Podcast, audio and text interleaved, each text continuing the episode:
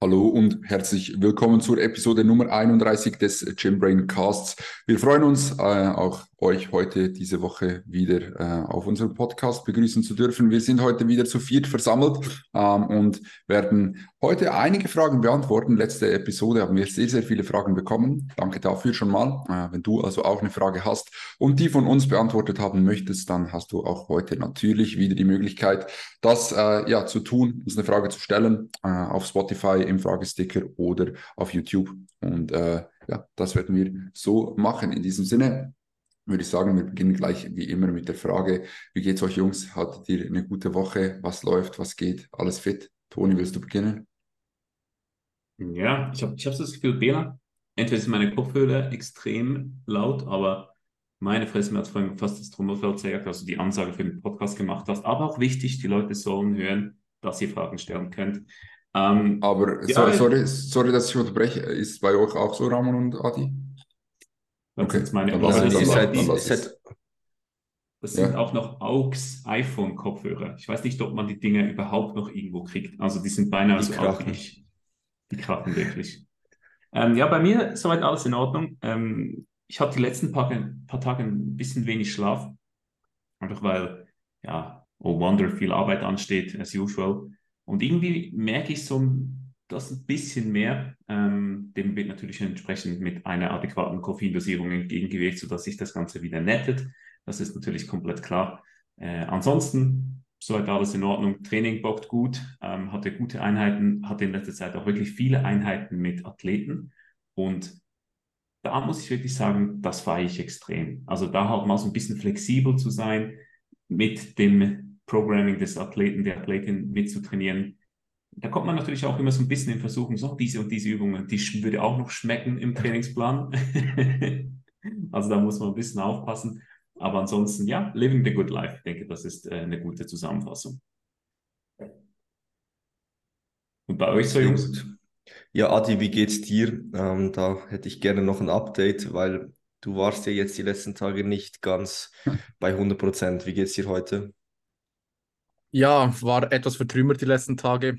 Heute auch immer noch nicht so wirklich auf der Höhe. Ich hatte, beziehungsweise habe immer noch extrem Probleme mit Halsschmerzen, also heute immer noch ziemlich, ziemlich stark. Gestern hatte ich noch Fieber, extrem Kopfschmerzen und so weiter. Also gestern bin ich wirklich nur den ganzen Tag rumgelegen, bis auf zwei Walks, weil Steps mussten trotzdem etwas reinkommen. Und ja, war jetzt nicht so geplant, ist auch etwas beschissen, weil wir hatten geplant, den Deload auf meinen Urlaub zu legen, der nächste Woche anstehen würde, beziehungsweise ansteht. Und jetzt werden wir das vermutlich vorziehen müssen, weil heute ist der dritte Rest-Day und ich denke, morgen werde ich auch nicht wirklich ready sein.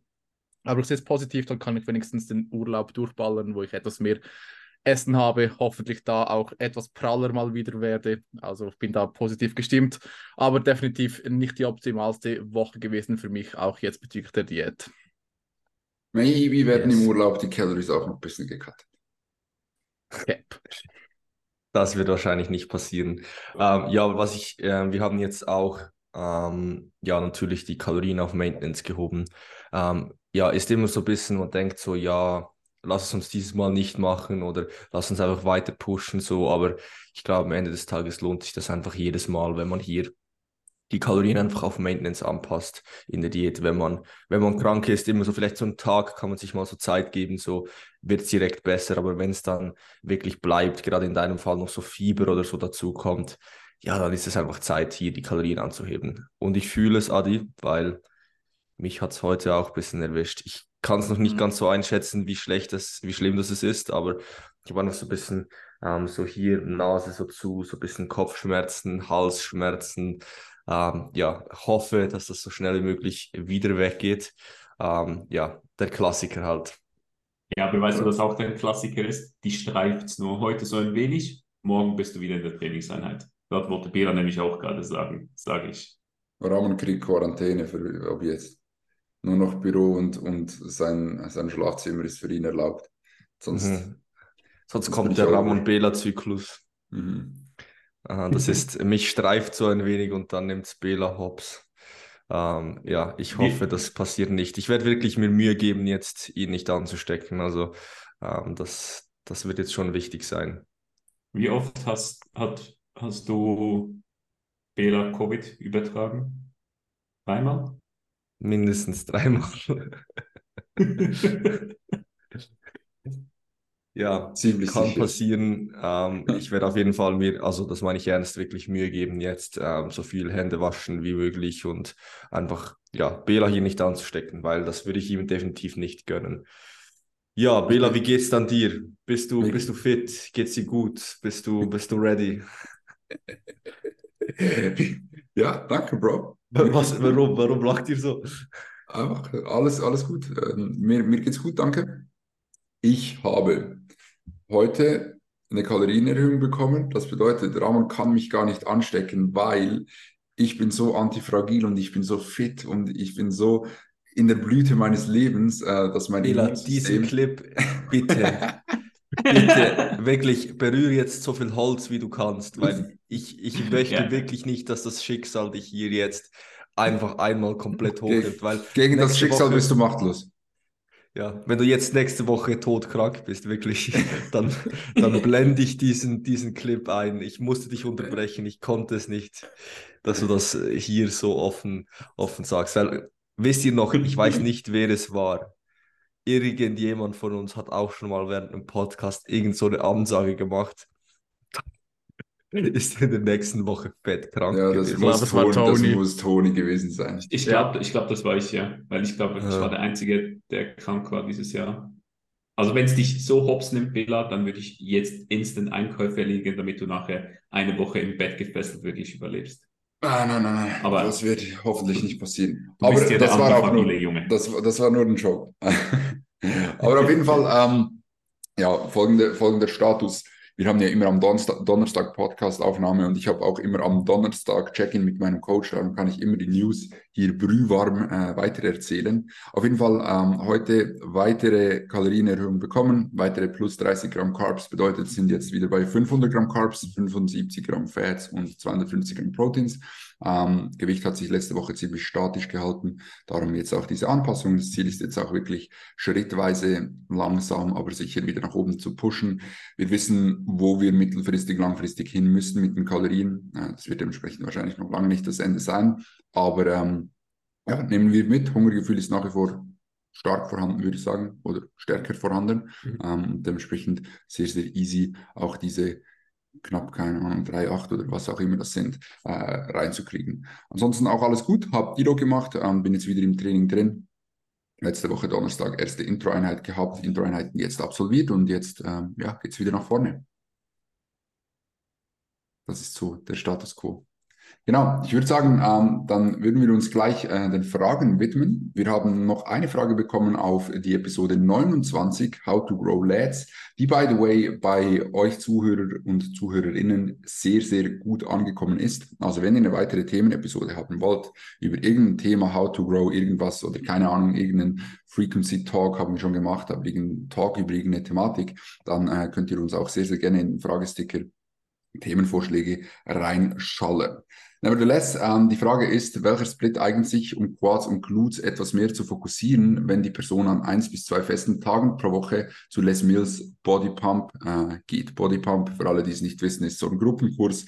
Ähm, ich muss ganz ehrlich die Hand heben, ich war dort noch nie selber dabei, aber äh, die trainieren dort so mit Gewichten, ist, glaube ich, so Ganzkörpertraining. Ähm, darum, ja, ein Split, um das zu fokussieren. Will jemand von euch hier äh, den Anfang machen? Wir haben das kurz vorhin noch äh, besprochen. Ja, äh, ja, oder Toni, ja, schieß los. Aber wir sind uns eigentlich zur Konsensmeinung gelangt, dass wahrscheinlich ein Oberkörper-Unterkörper-Split, wo du viermal, also mit jeweils zwei unterschiedlichen Rotations, das Ganze planst, the way to go ist, da du halt durch die eben diese Gruppengröße, Les Mills Gruppengröße schon ein bis zweimal im Gym bist und dann halt wirklich das Ganze ein bisschen smart gestaltest, also dass du nicht direkt vor dem Les Mills Kurs dann natürlich den Unterkörper, das Unterkörpertraining absolvierst, weil ich glaube, eben wir verstehen, dass diese allem auch unterkörperlastig sind. Ähm, das heißt, da kannst du wirklich mit dem Oberkörpertag den so sauber platzieren, dass du dann auch mit dem Les Mills Kurs dann genügend Abstand wieder zum Unterkörpertraining hast. Also das wahrscheinlich dahingehend eine von uns präferierte Variante, heißt aber nicht, dass es die einzige Methode ist. Also Split-Fragen sind wirklich immer wieder ein Dauerbrenner. Ähm, und da gibt es eigentlich wirklich, ja, meistens kein klares richtig, kein klares falsch, sondern schau, dass du da einfach wirklich für dich auch persönlich das Ganze auch ansiehst. Auch bei dem Oberkörper-Unterkörper-Split, wenn du sagst, hey, schau, Unterkörper ist mir gar nicht so wichtig, ja, dann, dann baller zweieinhalb bis dreimal Oberkörper und nur einmal Unterkörper und mach die Kurse dann noch dazu. Ja, genau. also ich denke auch, dass, dass hier einfach die Recovery im Unterkörper irgendwo durch priorisiert werden sollte. Und dass da halt genügend Recovery von Kurs zu Leg Sessions jeweils vorhanden ist, halt ähm, ja, die Leg Sessions möglichst lange von den Kurs Kurstagen weg zu platzieren oder unter Umständen nach einem Rest Day sogar zu machen, wäre, denke ich, hier der sinnvollste Approach.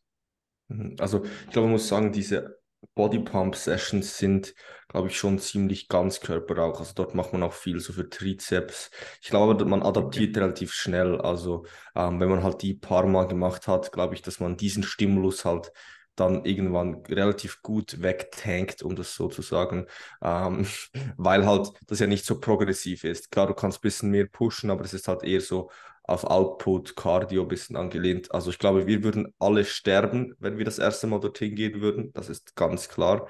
Ähm, ja, aber ich glaube, da gewöhnt man sich auch ein bisschen dran. Und da muss man halt schauen, wo hast du Muskelkater nach dem Plan. Da musst du halt die Oberkörper- oder Unterkörper-Sessions so legen, ähm, ja, dass das passt. So, genau. Gut, ähm, das also soweit zur ersten Frage und dann würden wir direkt in die nächsten Fragen reingehen. Und zwar nächste Split-Frage. Habt ihr eine Idee für einen Wochensplit mit dem Ziel mehr Upper, speziell Arme und Chest? Ich denke, ich kann das sonst kurz direkt einen Anfang machen. Wenn wir von einem Wochenplan sprechen, dann bedeutet das eine Rotation, die auf die Woche aufgeht, nehme ich jetzt schwer an, also eine Seven-Day-Rotation.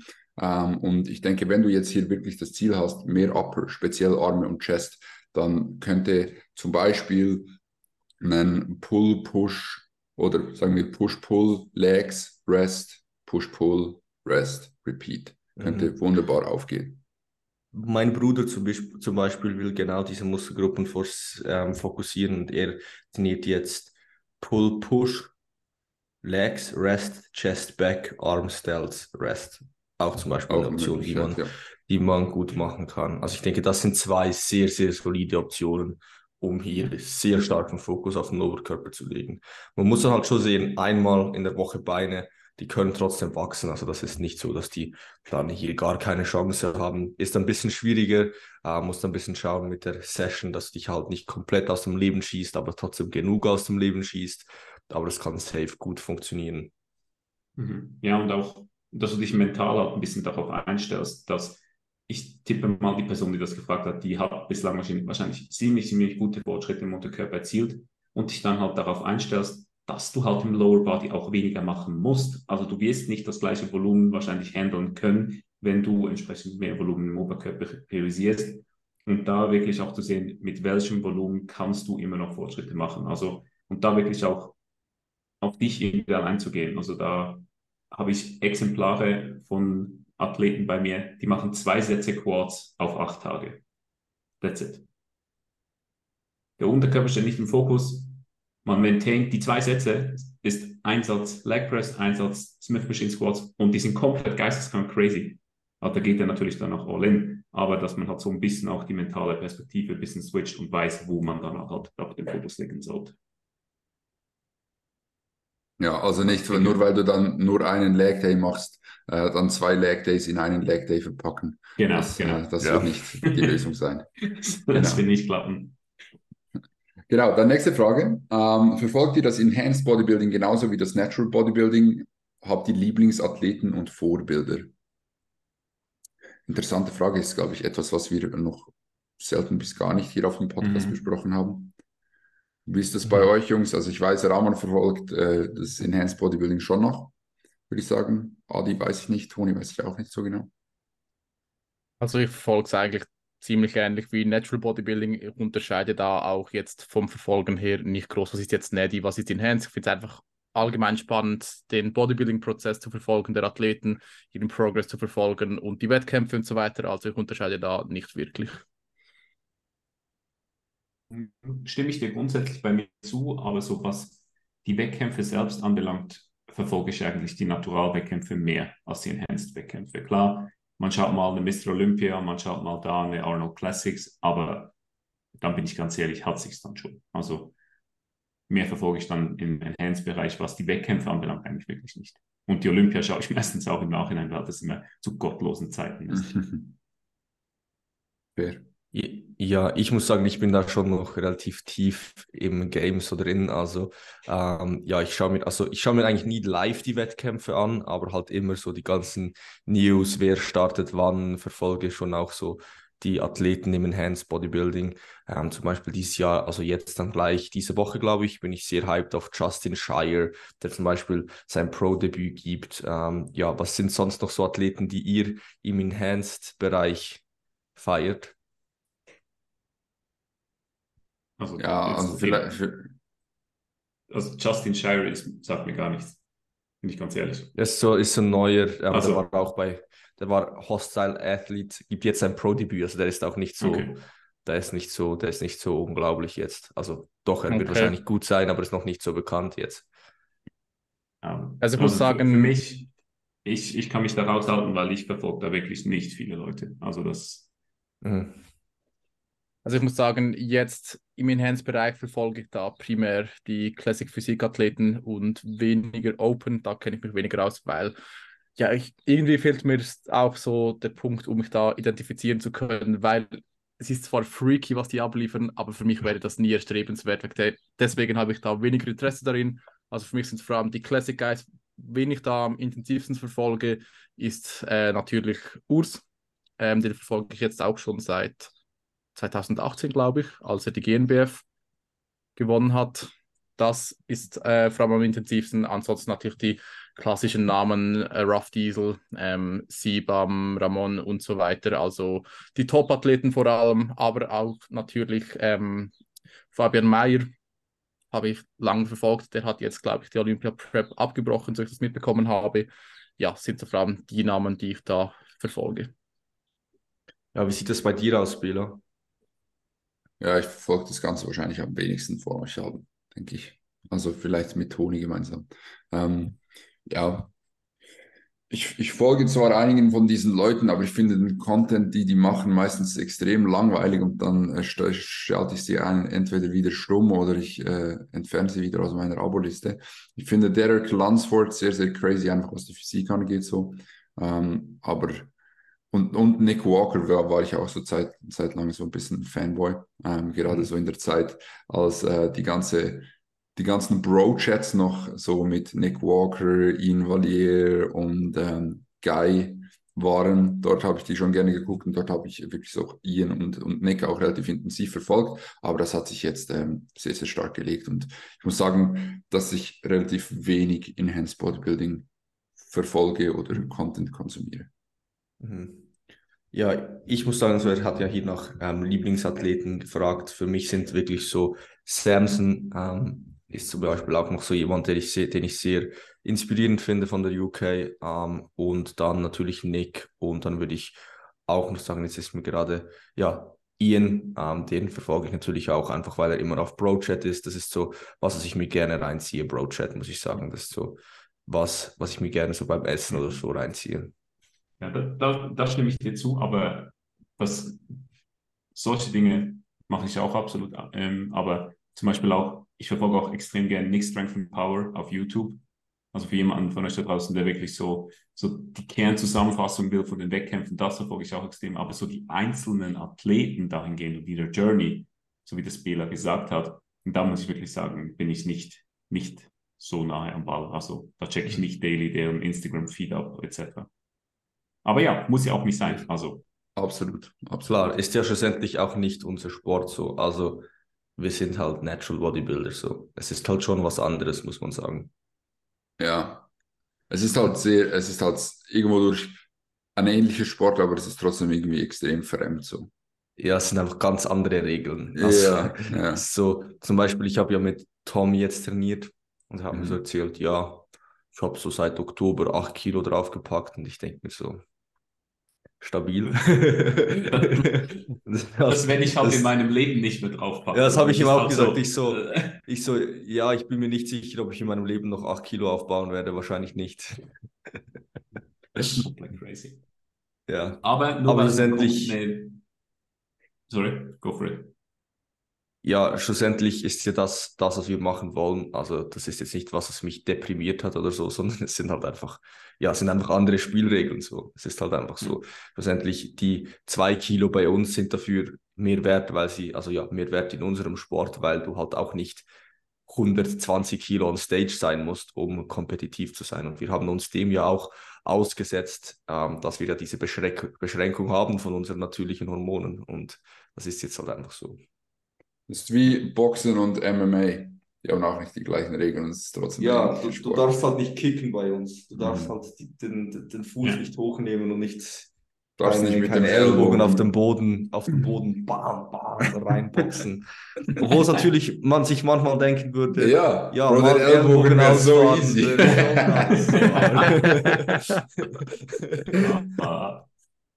Ja, ja auch, wenn, auch wenn die Sportarten dahingehend ein bisschen unterschiedlich sind, eben in ihrer Kernessenz. Ich finde es trotzdem immer wichtig, und dann können wir gleich zur nächsten Frage gehen, dass man halt so nicht diese Zweiklassengesellschaft macht. Also sowohl ja. Enhanced-Athleten können bei Netty-Athleten mhm. einiges abschauen und natürlich auch umgekehrt. Also diese dämliche Aussage, öh, der ist auf Stoff, bei dem funktioniert sowieso immer alles, wieso sollte ich das machen, der so bla bla bla.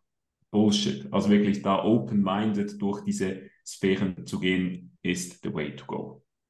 Yes, da kann ich direkt anknüpfen noch kurz. Und zwar, ich habe mich in den vergangenen zwei Jahren viel, viel mehr an Enhanced-Athleten orientiert vom Training her und so weiter, als an Netty-Athleten, weil einfach bei den Nettys lange so das Ganze zu verscienced war und ich da mich mehr von den Bros sozusagen inspirieren lassen habe und habe da wirklich sehr gute Erfahrungen mitgemacht. Mhm. Ja, alright. Ich denke, das äh, fasst das Ganze auf jeden Fall auch ganz gut zusammen. Dann nächste Frage. Ein Rest-Day auf sieben Tage genug. Die Person trainiert aktuell zweimal Push-Pull-Legs auf sieben Tage. Deload erfolgt meistens in der fünften Woche. Würde es mehr Sinn machen, mehr Rest-Days zu implementieren und dafür seltener einen Deload? Also das ist ein Brett. Mhm. Ähm, das ist ein großes Brett. Ich denke, das funktioniert, wenn du tendenziell noch jünger in deiner Trainingserfahrung bist. Aber sobald du an einen Punkt kommst, kommst wo du halt mehr größere absolute Lasten bewegst, macht es meiner Meinung nach Sinn, mit mehr Restes zu arbeiten. Und ich würde dir mal empfehlen, es für einen gewissen Zeitraum zu inkludieren und dann auch zu sehen, hast du resultiert daraus direkt eine bessere Trainingsperformance also das kann, ist die, klar, der Vergleich ist schwierig von Mesozyklus zu Mesozyklus, aber dahingehend auch zu schauen, resultiert eine bessere Recovery, bessere Trainingsperformance und ich denke dahingehend, die Antwort wird vermutlich ja sein. Ja, würde ich auch sagen. Und ich denke, die Deload-Thematik würde ich mir gar nicht so viel Sinn machen. Alle fünf Wochen Deload ist im Rahmen, meiner Meinung nach.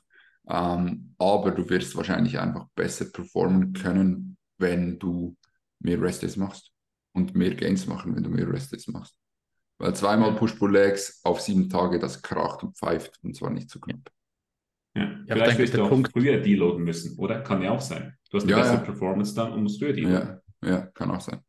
Aber ich denke, was hier auch noch ein Punkt ist, den wir hier anfügen müssen, wenn du es wirklich die Frage hier stellst, dann wirst du es gut schaffen, sechs Tage in Folge, zu, in Folge zu trainieren. Da würde ich mal hinterfragen, könntest du eventuell mehr reingehen in jeden Satz, mehr da rausholen, noch härter trainieren, weil wenn du wirklich sechs Tage in Folge trainierst und nicht das Gefühl hast dazwischen, dass du irgendwo mal einen Rest-Day mehr bräuchtest, dann habe ich schon das Gefühl, dass es für die meisten der Fall ist, dass dann zu wenig hart trainiert wird. War auch mein Gedanke. Also ich denke, hier würde es Sinn machen, in wirklich fast jedem Szenario würde es Sinn machen, safe einen Rest Day mehr rauszuholen. Es kann funktionieren, aber Sinn würde es safe machen, Rest Day mehr zu machen. Um mal anzuschauen, vielleicht dann pro Session ein bisschen mehr zu machen oder ein bisschen härter reinzugehen. Mhm. Absolut. Denke ich, keine Sense davon klar. Mach mehr Rest Days. Und trainier härter. Gut, dann nächste Frage. Ähm, beim Beinstrecker ganz nach hinten lehnen für mehr Stretch in der Dehnung sinnvoll. Fast liegend? Fragezeichen. Warum sieht man so eine Ausführung so selten? Also ganz klar muss man sagen, ich muss dich jetzt kurz hier ein bisschen hochnehmen, Marle Mux, für, für diese Frage. Es tut mir leid.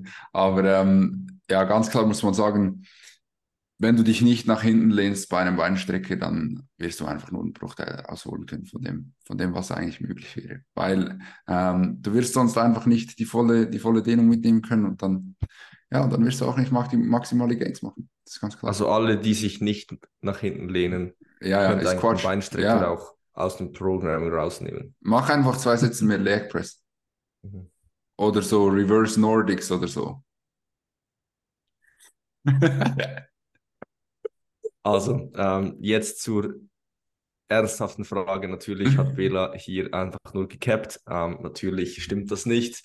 Ja, ist eine gute Frage. Ähm, warum das nicht mehr machen? Ich denke halt schlussendlich, es geht halt einfach auf den meisten Maschinen nicht wirklich gut. Also wie ich weiß nicht, wie du das genau umsetzen möchtest auf einen normalen Lecker oder so. Und Boni dann hast dann ja, hast du ein schlechteres ich, Setup. Ja, du machst aber zweimal in der Woche Beinstrecker, oder richtig? Ja. Ja, was, was, was würde ich sagen? Was ist, was ist ich glaube, die, die Antwort? Ich glaube, der Grund, warum es nicht mehr Leute machen, ist einfach, weil gar nicht so viele Leute aware sind von dieser ganzen Thematik. Erstens das und zweitens, weil es einfach sehr, sehr wenige Beinstrecker gibt, wo du wirklich ein gutes Setup machen kannst, wenn du fast liegst. Ich meine, ja ja, bei den meisten Beinstrecker, entschuldige mich, ähm, bei den meisten Beinstrecker ähm, hat man ja schon im Sitzen zu wenig Range of Motion. Ja. So, so die ganzen, die ganzen ähm, Beinstrecker von, von Hammer Strength, Life Fitness und so weiter. Und ja, wie willst du da noch hinle dich hinlegen? Mhm. Ja, und ich denke, ein Punkt ist noch, man macht es ja primär, um den Rectus femoris mehr in Dehnung zu bringen und dadurch ja den noch mehr zu stimulieren. Aber sind wir mal ehrlich, wie viele Athleten haben wir schon gesehen, bei denen der Rectus femoris zu schwach ist, wo man das wirklich sagen könnte? Ja. Also ich habe bis jetzt wirklich, glaube ich, noch fast keinen gesehen, beziehungsweise könnte jetzt gerade keinen sagen. Mhm. Cool. Also ja, ich denke, es ist einfach umständlich und hier musst du diesen Trade-off einfach ansehen. So, du hast weniger Stabilität, du hast dann vielleicht weniger Output, du hast einen Abfuck und es funktioniert nicht so wirklich. Wenn du wirklich so einen Schnellbeinstrecker hast, wo du dich hinlegen kannst, probier es aus, wie es sich anfühlt. Würde ich es wahrscheinlich auch machen, ausprobieren, aber so auf Krampf das in normalen Beinstrecker zu machen, ist wahrscheinlich einfach nicht so sinnvoll. Ja, genau.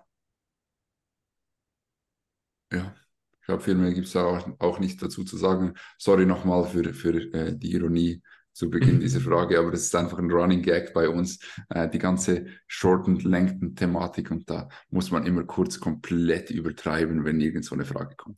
Darum ähm, nichts für ungut, ist überhaupt nicht böse gemeint. Gut, kommen wir zur nächsten, ähm, zur nächsten Frage.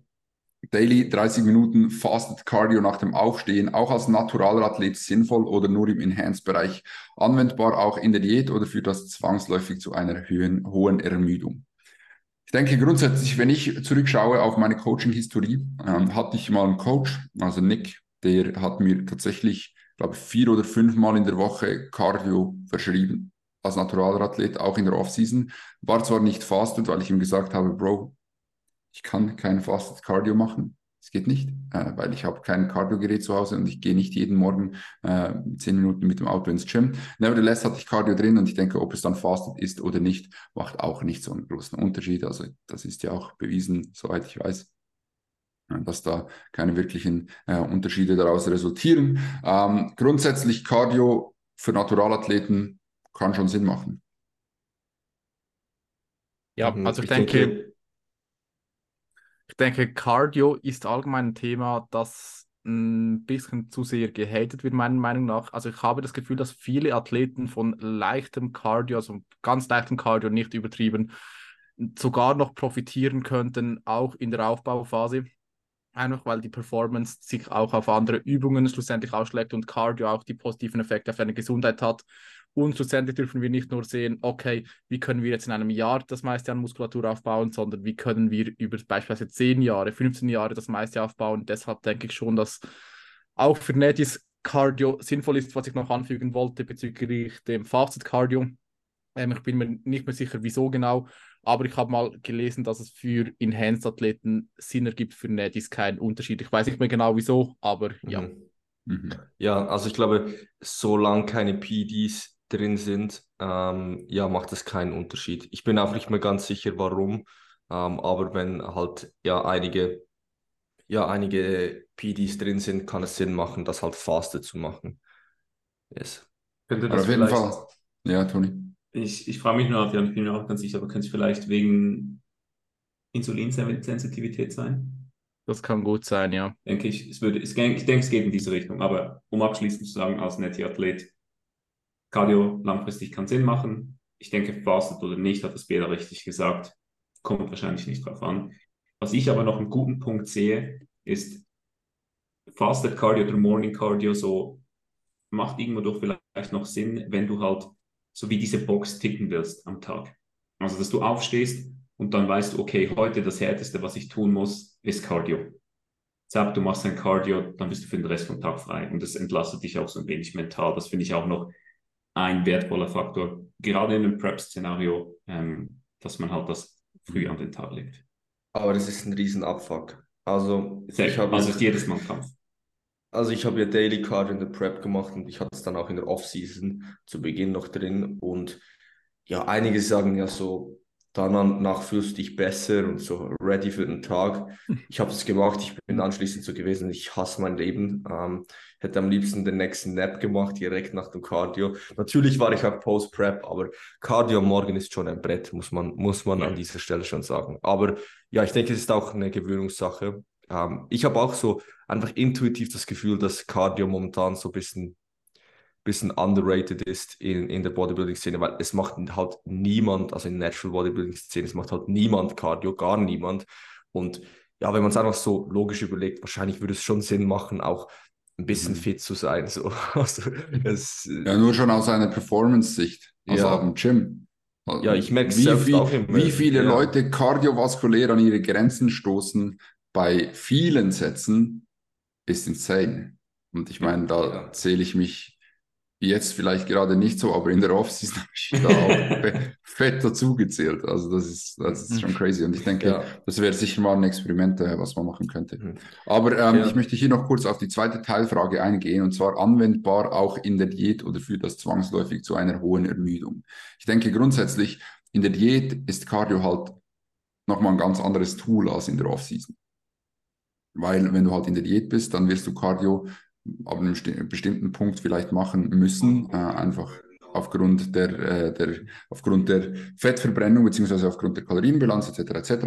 Ähm, und dann ist es eine Frage von, wie viel du machen musst, damit du dorthin kommst mit der Verbrennung, wo du hin willst. Und dann ist dann die Ermüdung irgendwo durch ich will jetzt nicht sagen sekundär, aber doch schon irgendwo durch sekundär. Also, weil äh, dann, dann, dann steht halt dann die, die Kalorienverbrennung doch schon deutlich stärker im Vordergrund und du wirst eine gewisse Ermüdung halt einfach mitnehmen müssen. Ja, ja ich meine, und auch, es ist, äh, es zeigt sich auch, dass durch Implementation von Cardio halt auch dein Need langfristig sinkt.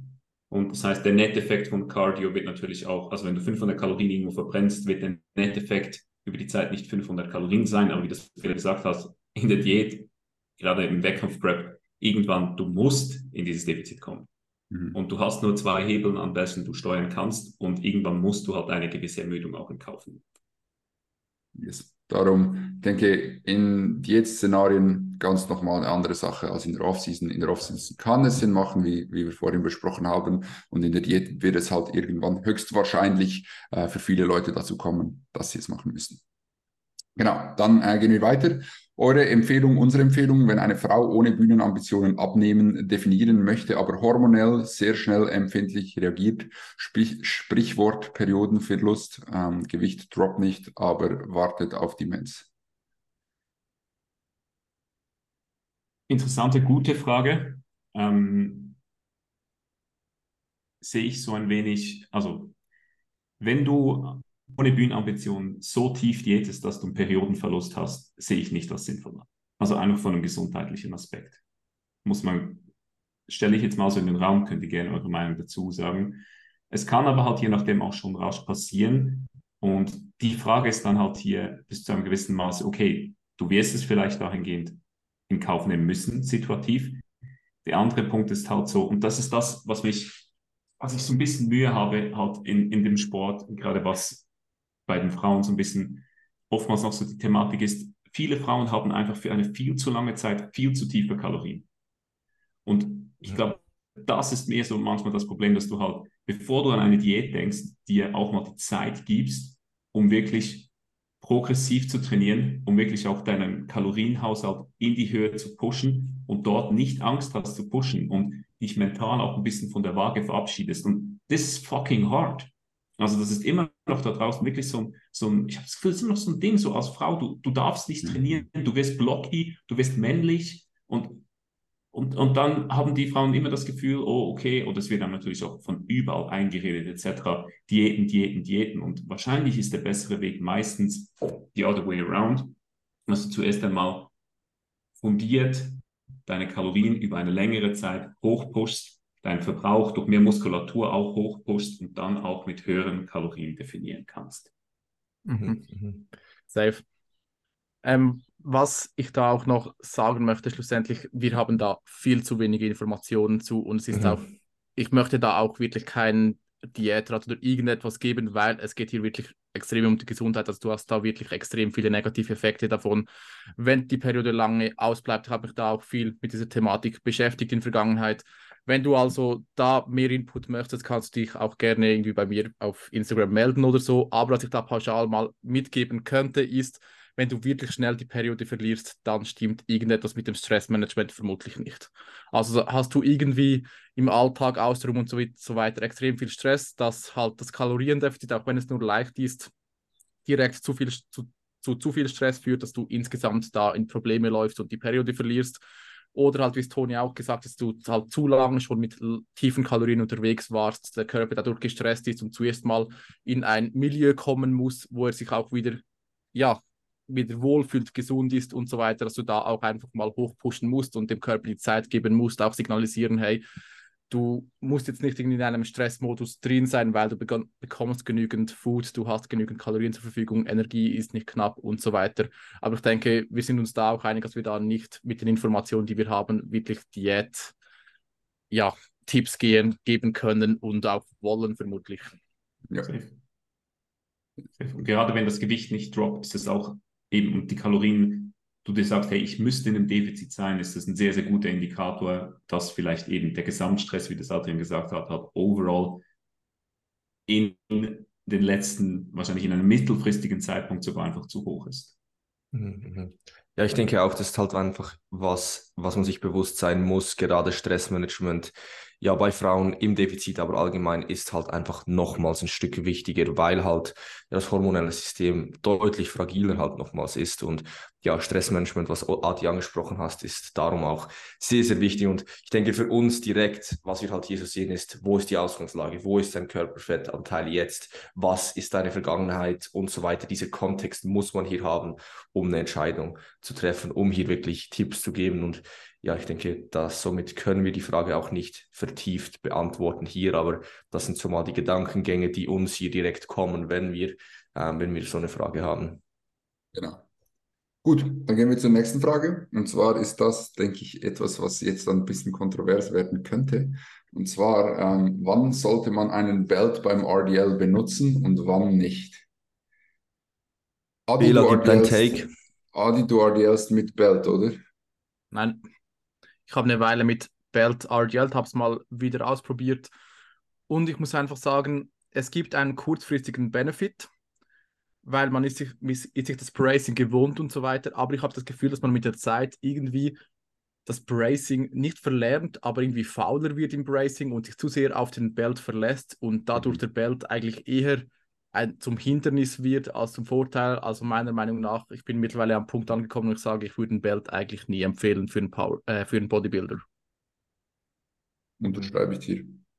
Ja, ich denke halt, ähm, ich muss sagen, zum Beispiel in einem Prep-Szenario sehe ich es dann trotzdem wieder ähm, ja, irgendwo durch mhm. als sinnvoll, wenn du halt so diese Weeks out bist, also halt relativ lean bist im Core-Bereich und einfach diesen Support nicht mehr so hast dort, dass du dann ein Belt nimmst, einfach um dich, um selbst auch so ein bisschen diesen Support, diese Sicherheit zu spüren, ähm, war das zum Beispiel ein Tool, das mir sehr geholfen hat, einfach beim RDL besser zu performen gegen Ende Prep. Ich bin persönlich auch der Meinung, ähm, dass ich RDA, also Deadlift-Variationen eigentlich praktisch immer ohne Belt, ein, ja eigentlich immer ohne Belt programme. Wo seht ihr dann Belt oder Bela, willst du noch was dazu sagen? Ja, ich, da, darf ich kurz, Toni? Ja, yeah, go for it. Ähm, meiner Meinung nach haben die wenigsten Leute das Problem, dass sie zu gut bracen können, sondern eher das Gegenteil, dass Bracing schwierig ist, das richtige Atmen, das richtige Bracing, das richtige Stabilität im Core herzustellen für die Leute ein Problem ist. Und darum, wenn du einen Belt nimmst, wirst du dieses Problem einfach kaschieren. Meiner Meinung nach ist das der falsche Approach. Und darum bin ich auch, wie Adi das gesagt hat, langsam aber sicher immer mehr zu dem Gedanken oder Entschluss gekommen, Belts wirklich höchstens bei Squat Movements meiner Meinung nach, da dort ähm, der Output sonst einfach zu schnell limitiert wird, ähm, aber ansonsten eigentlich nirgendwo zu verwenden. Also man sieht manchmal Leute mit einem Belt irgendwie Cable Rows machen oder ähm, Ramon und ich sind da auch nicht unschuldig. Wir haben früher ähm, Bizeps Curls mit einem Belt gemacht und so und das ist einfach komplett falscher Ehrgeiz. Also das äh, muss man sich bewusst sein. Ich denke, das ist für die meisten Leute langfristig eher ein Hindernis als Vorteil. Und darum meiner Meinung nach Belt eher spärlich benutzen als zu oft weil die richtiges Bracing, das Erlernen von richtigem Bracing einen extrem guten oder extrem großen Crossover-Effekt auf extrem, auf extrem viele Movements geben wird. Hm. Das ist ja, ich, ich wollte eigentlich dann Ramon noch die Frage stellen, wieso nimmst du dann ein Belt bei den Squats? Also ich, ich bin ich bin da vielleicht ein bisschen anders gegenüber aufgestellt. Ich stimme euch grundsätzlich zu, ja, du willst Bracing versus breathing, da finde ich die englische Sprache einfach so viel schöner als die deutsche Sprache. Das wirst du einfach entsprechend können, beide Variationen. Und setz den Belt einfach, ich finde ich eigentlich so eine Variation. Hier und da mal den Belt benutzen, dann eine Teilphase wieder ohne Belt benutzen, vielleicht gerade wenn du einen Hip Hinge mal wieder wechselst, mal mit Belt, mal ohne Belt. Finde find ich, find ich vollkommen adäquat, weil du musst, die, du musst diesen Skill beherrschen. Äh, es hilft dir, den Skill in diesem Sinne zu erlernen. Ähm, aber ich finde es dann halt immer so schwierig, wenn du sagst, oh nein, nein, nein, wir nehmen kein Belt, aber bei Squats, da nehme ich dann ein Belt. Aber was, was, wo siehst du den Vorteil, dass wenn du dann manchmal ein Belt nimmst und manchmal nicht? Ja, schon nicht so einmal pro Session oder so, aber wenn du halt gefühlt, ich sag jetzt mal, wenn du ein Jahr ein RDL drin hattest und dann auf den Stiff Leg gehst und dann den Belt inkludierst, why not? Aber warum schon? Ja, wenn er dir dort mehr Stabilität bringt, wenn du, wenn du merkst, okay, hm, ich glaube, ich habe das Gefühl, es limitiert mich sonst, ist ja genau das gleiche Argument wie bei einem Squat. Also was ja, ich denke, hier... was man hier noch berücksichtigen muss, was ein Riesenvorteil vom Belt beim Squat ist, ist, dass der Belt eigentlich genau das Bracing unterstützt, welches du beim Squat haben musst. Also beim Squat die Powerlifter queuen das oft so, dass du halt beim Squat dir vorstellen willst, dass du dir deine Midsection wie eine Fass siehst, dass du halt wirklich den Bauch rauspresst und den voll mit Luft machst und wirklich da die Spannung so hältst. Und da hilft dir der Belt extrem, weil der dir auch noch eine Art taktilen Reiz gibt, wo du das auch wirklich direkt spürst. Du kannst deinen Bauch da richtig dagegen pressen und da extrem viel Stabilität aufbauen. Beim Deadlift ist das Bracing ja etwas anders. Also beim Deadlift würde ich nicht so bracen, dass du einfach den Bauch voll rauspresst. Ich denke, aber das ist da ein großer Unterschied. Ja, safe, aber auch dort, also aus einem Grund heben alle Weltklasse Powerlifter mit Belt. Ja, aber es sagen auch viele Weltklasse Powerlifter, dass sie den Belt eigentlich gar nicht benötigen würden. Dass er ihnen beim Deadlift gar nicht so viel gibt. Und trotzdem ist, haben sie im Competition Day alle den Belt. Ja, klar, wenn du es verwenden kannst, also, so verwendest du es. Es bringt ihnen vielleicht keinen großen Benefit oder keinen Benefit, aber es könnte sein, dass es ihnen Benefit gibt. Wieso sollten sie es dann nicht verwenden? Ja, eben. Genau darum sehe ich, also ich glaube, ich finde es gut, dass wir ein bisschen unterschiedliche Meinungen haben, weil sonst sind wir uns immer zu einig. Aber ich sehe das Ganze nicht so, oh, man sollte ihn benutzen, man sollte ihn nicht benutzen. Für mich einfach, wenn du Breathing und Bracing dahingehend lernst, kannst du auch ein Belt inkludieren und nicht. Ich denke auch, das ganz so schwarz-weiß zu sehen, dass ein Belt immer die falsche Option ist bei einem RDL, würde ich jetzt auch nicht direkt so zustimmen. Ähm, also das kann man definitiv implementieren. Wenn du auch subjektiv einfach das Gefühl hast, es hilft dir, ähm, ja, kann man das schon auch mal machen. Ich bin auch ein größerer Fan davon, es ohne zu machen. Das bist du, glaube ich, auch, Toni. Ähm, ja. Aber ich sehe schon auch, dass man das, dass man das auch in ein paar Kontexten auch wirklich ja, einbauen kann. Ich ja, muss da noch mal kurz intervenieren. Wie, wenn wir jetzt von Weltklasse Powerliftern sprechen, dass ein Weltklasse Powerlifter ein 1A Breathing und Bracing hat, ist ja wohl todesobvious. Also der wird halt das genäht haben wie kaum ein anderer. Aber wie viele Weltklasse Powerlifter hören uns hier auf diesem Podcast zu? Ich denke, ich denke, dass es für einen Anfänger meistens nicht die richtige Wahl ist, einen Belt zu, zu inkludieren, weil er eben diesen Skill nicht hat. Ja, das wollte ich auch gerade darauf hinausgehen, weil wirklich starke Athleten, fortgeschrittene Athleten, die können für sich selber entscheiden, bringt mir der Belt etwas oder nicht. Aber ich denke, gerade für Anfänger, die wirklich eher auch noch ja, sich beeinflussen lassen, wo es eher noch interessiert, ob sie jetzt ein Belt nehmen sollten oder nicht. Ich würde da immer sagen, kein Belt.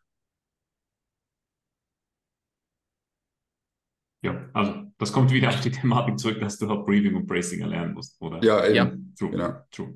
Genau. Ja. Und ja, stimme ich euch natürlich zu. Das wirst du nicht ohne Belt in diesem Sinne können. Aber mhm. ja. Genau. Gut, weil das ist nämlich eine Anekdote aus meiner Vergangenheit, wieder aus der Phase von Nick.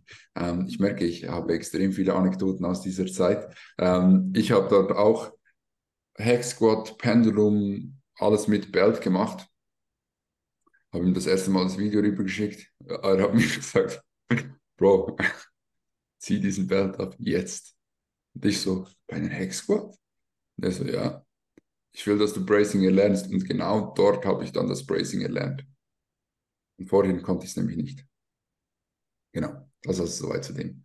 Alright, ähm, dann würde ich sagen, gehen wir weiter. Ähm, wir haben noch zwei Fragen und dann noch Ego Lift of the Week. Also heute wird es ein Brett.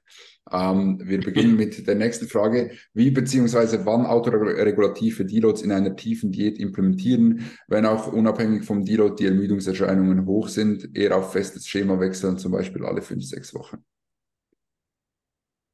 Also Szenario XY, Person diätet schon sehr, sehr lange und die Ermüdung ist immer hoch, egal ob Deload oder nicht, macht es Sinn, auf ein fixes äh, Deload-Schema zu wechseln denke ich, hier muss man lernen, verschiedene Ermüdungen ein bisschen auseinanderhalten zu können.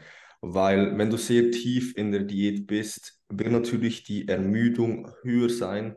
Die Diätermüdung heißt, du wirst zum Beispiel mehr Lethargie spüren, du wirst ja nicht so viel Energie haben im Alltag und auch vielleicht im Training fühlen sich die Glykogenspeicher leer an und das ist ein Gefühl, was auch ja ähnlich ist wie Ermüdung, aber schlussendlich dann Trainingsermüdung kann dann nochmal ein bisschen was anderes sein. Also ähm, ja, dass du halt dann wirklich spürst, dass die Trainingsermüdung höher ist. Ähm, aber ich finde schon, dass es Sinn machen kann, in so einem Szenario dann wirklich auch auf feste Deloads umzuswitchen, weil es ist halt schon sehr, sehr schwer, ähm, das so zu, ja, das so festzulegen, was dann genau was ist. Also vielleicht macht das schon Sinn, sich an Daten zu orientieren, die man davor hatte und dann ja in der Nähe dieser Zeit auch ein Deload zu setzen und vielleicht auch dann mal, auch wenn die Ermüdung höher ist, nochmal ein bisschen pushen, was man auch anschauen muss. Warum ist vielleicht die Ermüdung auch so hoch? Vielleicht macht auch allgemein die ganze Zeit zu viel. Das ist halt hier auch wieder, wir, wir sehen halt hier nur ein Satz. Ist halt sehr schwer für uns da natürlich eine, eine richtige Antwort zu geben. Aber das wären so meine Gedankengänge. Erstens, die verschiedenen Ermüdungen auseinanderzuhalten oder versuchen auseinanderzuhalten, dann vielleicht trotzdem fixe Deloads einzubauen, wenn dir das sehr schwer fällt und vielleicht auch mal anschauen, ja, habe ich wirklich ein gut, gutes Energie- und Belastungsmanagement momentan drin, wenn ich mich immer so ermüdet fühle. Weil zu einem Teil ist es schon so in der Diät, aber ja, ist halt schon nicht, sollte vielleicht schon nicht so sein, dass du nicht merkst, dass du am Ende des Zyklus angekommen bist in der Diät. Ja, ich glaube, da können wir alle zustimmen. Und dann gehen wir weiter zur letzten Frage. Das könnte auch noch mal ein bisschen hitzig werden. Äh, und zwar gibt es einen äh, beachtlichen Unterschied zwischen flüssigen Meals, Shakes und festen Meals, festeren Mahlzeiten. Und ich denke, das ist äh, tatsächlich etwas, worüber wir uns doch schon des Öfteren unterhalten haben, ähm, off-Podcast, off-Cam. Und da wurde es auch oftmals äh, mal ein bisschen hitzig. Äh, dementsprechend bin ich jetzt gespannt, ähm, auf, auf welchen Outcome wir jetzt kommen. Es gab eben so die Lager, mich, der, äh, das, der das vertreten hat, flüssige Meals gleich feste Meals obwohl ich da auch langsam aber sicher so ein bisschen zu einer anderen Einstellung komme. Und dann gab es immer Adrian auf der anderen Seite, äh, glaube ich zumindest, oder nicht? Oder warst du auf meiner Seite? War Toni auf Morris, der anderen Seite? Morris, ah, Morris und, und Matteo, genau, genau, genau. Aber man muss auch dazu sagen, die waren in dieser Zeit in der Prep und in der Prep macht einer nichts mehr als jemand, der seine Kalorien trinkt. Mhm. Ja, aber was ist eure Meinung, Jungs? Toni ist mute sorry, war gut. Ich wollte noch sagen, unter Diät macht dich auch jeder mad, der nicht einen Salat mit Feta-Käse und ein bisschen Egg Whites mit Light Ketchup darüber als das beste Meal der Welt empfindet. Ja, was ist eure Meinung? Ich finde das ein schwieriges Thema. Also ich bin mir da, das ist so was, wo ich mir auch selbst wirklich, ich bin, ich bin mir nicht so sicher. Also meine Meinung ist, es, es macht nicht einen riesigen Unterschied. Also wenn eine Verdauung stimmt, denke ich, spricht, nicht, spricht nichts dagegen, auch flüssige Meals im Ernährungsplan drin zu haben. Ich würde aber schon nicht alles flüssig konsumieren. Das glaube ich dann trotzdem, dass das wirklich schlechter ist. Ähm, ich denke, es kommt stark auf deine Verdauung an. Es gibt auch viele, die behaupten, dass es auch sonst wirklich einen Unterschied macht. Bin ich mir nicht so sicher. Ähm, anekdotisch Gibt es da auch Beispiele dafür? Was ist so, was ist so euer Take? Also rein anekdotisch stehe ich auch immer so im Clinch, weil ich bin so, okay, du hast ein Liquid Meal, das heißt, du hast eigentlich die Arbeit, die dein Gebiss macht, die die Mahlzeit zu zerkleinern, schon absolut perfektioniert. Das heißt, die Verdauung sollte eigentlich improved sein. Andererseits sind diese Liquid Meals meistens so zweieinhalb Liter und dadurch halt ja, also zwei Liter, ist ein Liter, weißt doch auch nicht, irgend sowas. Auf jeden Fall, und du trinkst vielleicht nachher auch noch, das heißt, du hast da halt in diesem Sinne im Gegensatz zu einem festen Mahlzeit, wo die Verdauungsenzyme auf einen, einen, eine Mahlzeit komprimierter wirken können, hast du dahingehend vielleicht dann eher eine schlechtere Verdauung. Also was netto auf die Verdauung sich besser auswirkt, ich weiß es nicht. Ein Take, den ich einfach immer wieder sehe, ist, wenn du so mit Liquid Meals arbeitest, ist es tendenziell so, dass die Leute zu wenig auf ihre Greens kommen. Weil sie sich dann zu mehr darauf fokussieren, oh, ich gönne mir hier 150 Gramm Reismehl mit 70 Gramm Whey, keine Ahnung was. Das ist Meal Number One. Dann gibt es das gleiche noch für Meal Nummer drei, Meal Nummer vier. Und dann halt so, wenn ihnen diese fixe Struktur fehlt, die man halt so auf der klassischen Ernährungspyramide sieht, dass da halt einfach die Greens wirklich massiv underrated sind und zu kurz kommen. Ja, was ich da noch anfügen möchte, also schlussendlich stimme ich eigentlich Ram und da komplett zu, aber es gibt, glaube ich, wirklich einen Unterschied zwischen Liquid Meal und festen Meals. Der Unterschied besteht vor allem darin, wir haben ja Enzyme im Speichel, die Alpha-Amylase, die dafür zuständig ist, Carbs zu spalten. Also wenn ihr beispielsweise ein Stück Brot esst, merkt ihr, wenn ihr wirklich lang drauf rumkaut, dass es immer süßer und süßer wird, weil die Kohlenhydrate schon mal aufgespalten werden und ich kann mir vorstellen, beziehungsweise ich bin mir relativ sicher, dass dadurch, durch dieses Signal dann auch Insulin ausgeschüttet wird im Körper. Und könnte mir dadurch vorstellen, ist jetzt, bin jetzt nicht hundertprozentig sicher, ist einfach meine These, Annahme, dass dadurch eventuell die Carbs besser verwendet werden können weil einfach die mehr Insulin zur Verfügung steht. Ist einfach eine Annahme, muss nicht hundertprozentig so sein, weil ich müsste es recherchieren, um da wirklich ein safe Statement zu geben, aber das ist so noch etwas, was ich da mit einfließen lassen möchte. Ich habe das Gefühl, die Menschen kauen zu wenig, anstatt. Ja, das also, sowieso, das, das, sowieso. Dass deine, dass deine These wirklich aufgeht. Ja, nein, ja. also dann ist wirklich, dann wirst du vermutlich sowieso schon etwas falsch machen, aber auch wenn du nur schon vier, fünf Mal kaust, das Signal kommt trotzdem. Ja, ja. So ein nein, nein, nein, das ist nicht fair. Ja, also ich denke halt, also auf der anderen Seite muss man halt sehen, so was in den Magen kommt, wird verdaut so. Aber das, ist, das wäre halt wirklich so eine Erklärung dafür, warum es wirklich superior wäre, das Ganze zu essen. Ja. Ja, ja ich denke, am Ende des Tages ähm, gibt es hier tausend verschiedene Meinungen. Es gibt momentan oder bis an, bis anhin, glaube ich, noch keine wirkliche Evidenz dafür, was besser ist. Ähm, es kommt wahrscheinlich wie immer auf die Menge und auf die, äh, ja, auf die Anzahl Liquid Meals an. Auch, auf die Art Liquid Meals, wenn du dir natürlich Reismehl knallst oder wenn du dir einfach äh, eineinhalb Liter Süßgetränk knallst, ist auch ein Unterschied. Ähm, und darum denke ich, ja, muss man hier immer sich bewusst sein, die Menge macht das Gift oder so geht durch, diese, geht durch dieser Spruch. Ähm, und wenn du es verdauen kannst, dann go for it, wenn du Bock hast. Und wenn du keinen Bock hast, dann lass es.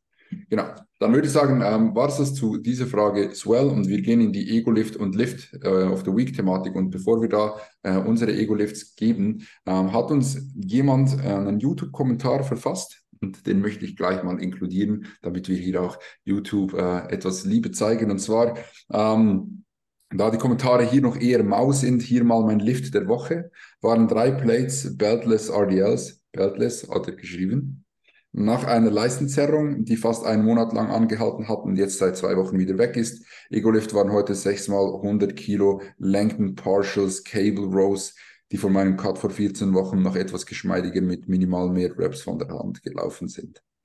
Also äh, ich denke, das äh, lässt sich auf jeden Fall beides sehen. Die Langton Partials, die nimmt man auf jeden Fall mit. Äh, richtig und richtig. Janis wäre stolz auf dich. Ähm, ja. Darum, ja, denke guter Ego-Lift und guter Lift of the Week. Langton Partials als ein Ego-Lift, da kann nur Adrian das Ganze toppen. Vielleicht hat er auch diese Woche wieder etwas. Willst du uns etwas erzählen? Ähm, ja, also ich habe schon Ego-Lift und zwar hatte ich im letzten Pull Day einfach oh, ultra Bock, mal wieder Weights zu ballern und habe da dann meine T-Bar Row gut aufgeladen. Habe, glaube ich, fünf Plates drauf gehabt, war aber immer noch, würde ich sagen, okay, kontrolliert. Stimulus wurde gut gesetzt, war ein guter Satz insgesamt. Aber vielleicht könnte man sagen, die letzten Wochen war es eventuell etwas kontrollierter, trotzdem hat gebockt. Ähm, ansonsten Lift of the Week habe ich da irgendwie nichts Spezielles. Ähm, ja. Trau mir, es war immer noch sehr kontrolliert. Nicht sehr kontrolliert, aber immer noch im Rahmen. Rahmen, hast du ein Video gesehen von diesem Lift? Jetzt weißt ich habe nur, hab nur die Story gesehen, wo du die Plates fotografiert hast. Ich dachte, ähm, ich muss mal schauen, ob ich den Clip schon auf dem PC habe. Gut, dann machen wir äh, in unserer Runde weiter. Oder was wolltest du sagen, Ram? Diese Clips bekomme ich nicht zu sehen. Ich bekomme nur immer die, die schönen, perfekten Sätze. Classic. Die Immaculate Clips. Gut. Ja. Jungs, ich habe einen Ego-Lift of the Week und zwar Hein Klein Smith. Habe ich ähm, die Woche davor 47,5 gemacht und ich habe mir als Rap-Ziel 14 gesetzt und habe das schon in meine App eingetragen. Habe aber dann nicht 14 geschafft und das vergessen zu ändern. Bin dann in die nächste Session gegangen, das wäre ja dann Zeit für einen Weight-Sprung, oder? Habe aber gewusst, dass ich es nicht geschafft habe aber habe dann trotzdem, habe dann trotzdem die Progression mitgenommen, ähm, weil schlussendlich, ja, es steht ja da 14, oder? Das heißt, ich muss, ja. ich muss hoch. Ähm, habe dann auch direkt einen zweieinhalb Kilo Schritt pro Seite gemacht ähm, und bin auf die zweieinhalb Plates, habe dann aber stabile 10 Reps geschafft. Heißt, es war ein Ego-Lift, aber eine Rep unter der Rep-Range. Also nächstes Mal werde ich mir da 12 holen und dann sind wir wieder gut dabei. Lift of the Week war die Beuge 230 auf 8 Reps. Das war ein sehr geiler Satz. Strong, very, very strong. Toni? Ego-Lift habe ich, glaube ich, keinen. Wäre mir keiner bekannt. Ähm, habt sehr schwach, sehr schwach. Habt zwei Lift of the Weeks. Zum einen unilaterale Low Row und zwar habe ich diesmal entsprechend meine gesamte Sitzposition erhöht, indem ich so einen Stepper hinten, hinter die Low Row genommen habe. Ja, ich habe ich hab dafür habe ich vielleicht wieder gesagt, dass in unserem Gym wieder mehr Steppers vor und hinter die Geräte gestellt werden, wenn man die Leute inspiriert. Aber ich habe einfach ein richtig geiles Alignment gehabt. Das Ding war lengthened biased. 10 von 10 hat sich wirklich sehr, sehr nice angefühlt. Und die Hack Squad erneut, also die ist irgendwie, jede Woche läuft die sehr gut. Ähm, vier Plates pro Seite, paused, nine Reps. Stabil. Stabil. Gut, dann komme ich noch äh, zum Abschluss und zwar habe ich einen Ego-Lift, der aber dann kein Ego-Lift wurde. Ich habe bei der High Row im ersten Satz, ich habe zwei Sätze 7 bis 11, ersten Satz von 75 pro Seite auf vier Plates, also 80 pro Seite gesteigert. Hatte letztes Mal 75 für 11, jetzt habe ich 80 für 9, glaube ich. Also das ist vollkommen in Ordnung. Hätte aber auch hinten raus können, äh, muss man auch ganz ehrlich sagen. Nevertheless, äh, passt. Und der Lift of the Week war RDL äh, 190 für 9 und 180 für 10 mit wirklichen Two-Count-Pauses. Ähm, das war sehr, sehr nice. Gerade noch in der Intro waren easy noch drei Raps in der Surf drin. Äh, dementsprechend, ja. das kommt jetzt wieder gut. Kann ich bestätigen. Also da ist Bela wirklich nochmals in sich gegangen bei dieser Pause. Mhm. Und das war wirklich ein Two-Count-Hold. Ja, kann man sagen. Eher drei. Zwei, nicht über drei. Nicht Gut, Adi, hast du einen Clip gefunden? Nein, ist noch auf der Cam. Okay, okay. Dann beenden wir das Ganze für heute. Äh, würde ich sagen, das war Episode Nummer 31. Falls du bis jetzt dran geblieben bist, äh, du bist ein richtiger Ehrenmann oder eine richtige Ehrenfrau. Ähm, haben viel gelabert heute. War eine etwas längere Episode, denke ich, im, im, im Schnitt als die letzten. Zumindest kam es mir so vor. Sehr, sehr viele Fragen beantwortet. Vielen Dank für die ganzen Fragen. Natürlich, äh, wie gesagt, könnt ihr auch jetzt wieder Fragen stellen. Wenn ihr irgendein Anliegen habt, irgendwas besprochen haben wollt, dann schreibt uns sehr, sehr gerne und dann werden wir das gerne aufnehmen. Und ansonsten hören wir uns nächste wieder, nächste Woche wieder äh, zur Episode Nummer 32. Bis dahin, macht's gut bis bald. Peace out.